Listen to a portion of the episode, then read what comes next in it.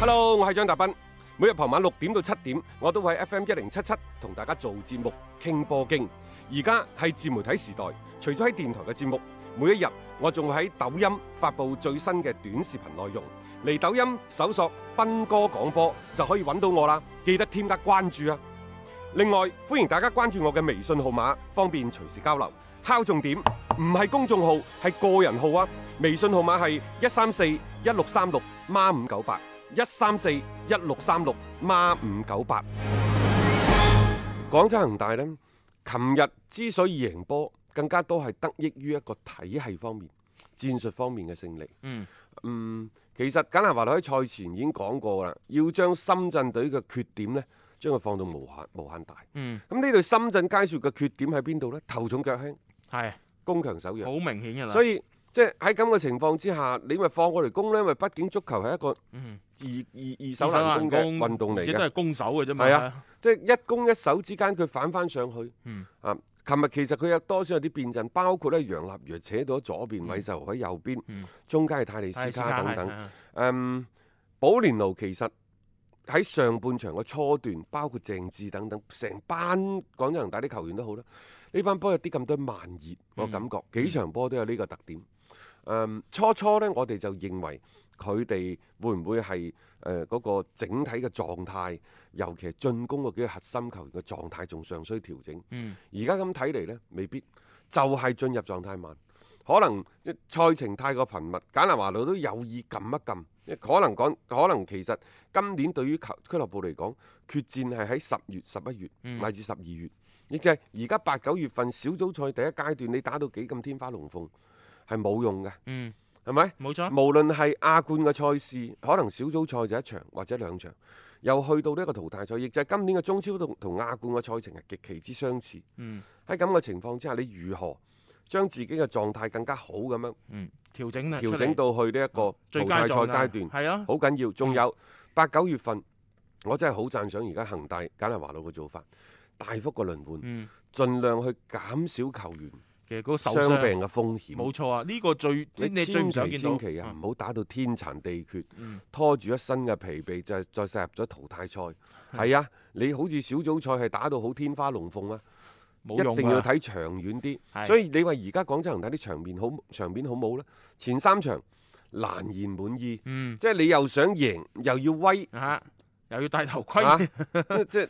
唔好嘅。啊，我史高拿利以前乜都好，但係喺個年輕球員嘅發掘、使用嗯喺個陣容嘅輪換嗰度，係佢係真係落得救病。嗯甚至乎我哋琴日喺 PP 嗰度已經講咗啦，實際上廣州恒大最好嘅嗰個新老交替嘅時間呢，就係一七年嗯，同埋一八年即係史高拿嚟接手嘅後期啦。啊，接手後期就係最尾嗰兩年。嗯但係史高拿利呢，你俱樂部既要佢輪換，又要佢去攞呢一個中超亞冠嘅冠軍，有啲好似難為咗佢，啊係咪？嗯咁甚至乎呢，即係佢喺度呢，係形成咗一個個老隊員嘅壁壘嗯啊，所以所謂更衣室嘅一啲利益嘅固化。嗯呢個係史高拿利，即係兩邊睇嘅啫。佢對於廣州恒大嚟講，佢既係有功，嗯亦都有過。你簡單評價就功大於過。係好啦，簡拿華路翻咗嚟之後呢，其實許家印先生亦都明白，真係要到不得不作出改變嘅時候。但係作出改變，可能你就要付出成績嘅代價。所以一九年就俾上海上港攞咗個冠軍，嗯係咪？係啊好啦，咁但係啊，一八年攞咗個冠軍，嗯去到一九年嘅時候再重新翻翻到嚟，咁啊廣州恒大初步完成咗新老交替，嗯然之後呢，就誒、呃尤其嚴中陽偉起身嗰一段時間，一度係領前咗十分，亦都因為呢老隊員嘅反撲，造成咗呢就係即係其後嘅一大扎一連串嘅非平即敗。係啲亦起都伏造啦成咗呢，就整個嘅誒嗯學上學習班等等。你回顧翻呢兩年，你可以睇到，即係風雨過後見彩虹。而家嘅廣州恒大以韋世豪、楊立瑜，再加上呢，就中間嘅黃博文、保連奴、外援，誒、仲有一啲嘅誒叫做歸化係球員啦年過三十嘅球員。嗯。歸化球員其實而家喺呢班波入邊呢，暫時未睇到太大作用。嗯蔣光泰嗯前年嚟廣州恒大嗰陣時，我哋就話佢好好好波㗎佢啦，誒已經係啱，而且啱晒啦，已經啱打廿五六歲，嗯大熟當用，嗯即係呢啲人呢已經組成咗現今廣州恒大嘅主力陣容。講老嘅張林鵬、嗯黃博文，啊中生代嘅韋世豪、楊立瑜，嗯啊包括高準翼等等，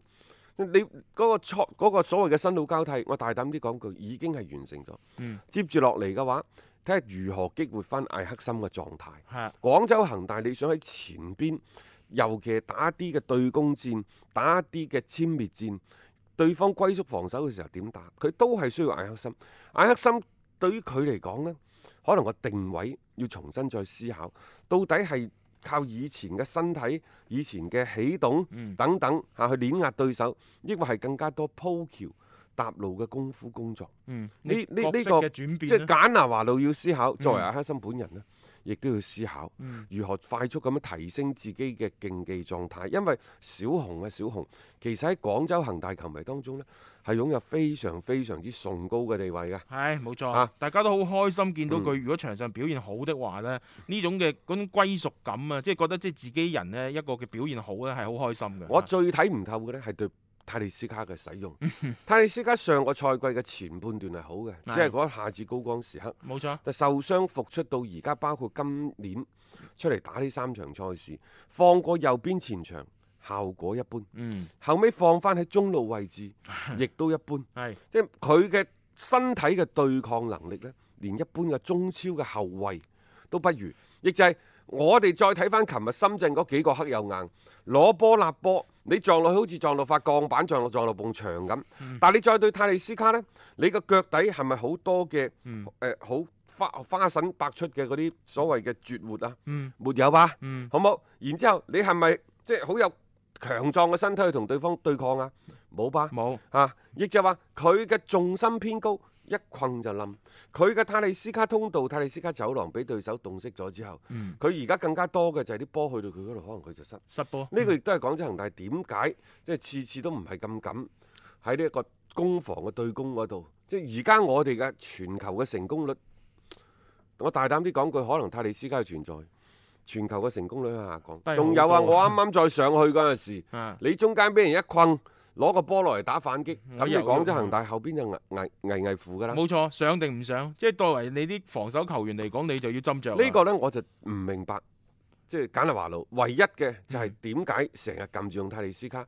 到底係咪為咗今後嘅規化去考慮呢？嗯你亦都唔使考慮咁多泰利斯卡住先，係因為你寧願去考慮多啲費南多。考冇慮錯啊洛國洛國富，富考慮艾克森好過，因為呢啲人已經，尤其係艾洛啊呢個艾克森，人哋已經係代代表國家隊去打波噶啦。你唔通三四年之後嗰件嘅泰利斯卡代表國家隊打波，你話誒、哎不如我而家做好三四年一個規劃？中國足球從嚟都冇咁長遠嘅規劃嘅，嗯有嘅都係啲紙上談兵嘅啫嗯。你顧住眼前嘅苟且，哪理他詩和遠方呢？係啊，係嘛呢個時候其實有咁嘅人喺度，你咪即係該用嗰啲咪用翻好所以佢咯我覺得泰利斯卡嘅使用係令到我最睇唔透嘅迷一般嘅簡拿華路嗯，佢係、想去證明自己，佢係咁剛愎自擁定係咩回事呢？嗯，冇錯，因為經歷過上個賽季啲咩上課事件之後，你仲係即係嗰種嘅腦筋仲未轉開嚟，即係但係你如果你效果好或者個表現真係出色嘅，我係冇嘢好講啊。但係